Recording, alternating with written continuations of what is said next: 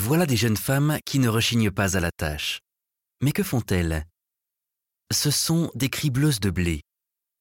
Gustave Courbet figure ainsi une scène de la vie paysanne telle qu'il en voit dans sa campagne natale, à Ornans.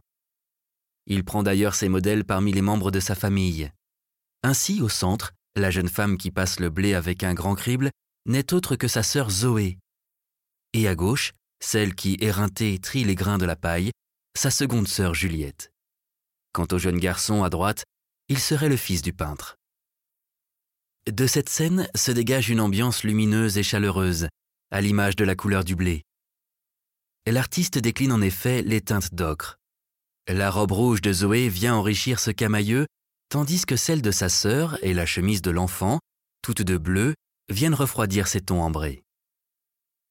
Toute notre attention se porte ainsi sur la jeune cribleuse au centre, elle paraît bien plus grande que ses comparses et bien plus énergique aussi. Agenouillée, la tension musculaire de son corps en action ne manque pas pour autant de féminité.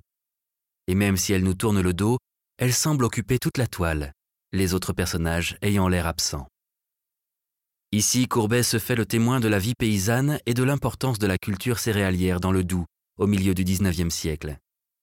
Mais il dépasse le simple témoignage. Comme il peindrait une déesse, ou un héros historique, il exalte la noblesse de cette tâche manuelle et rurale. Il magnifie en quelque sorte la routine, faisant comme souvent l'éloge des gens simples.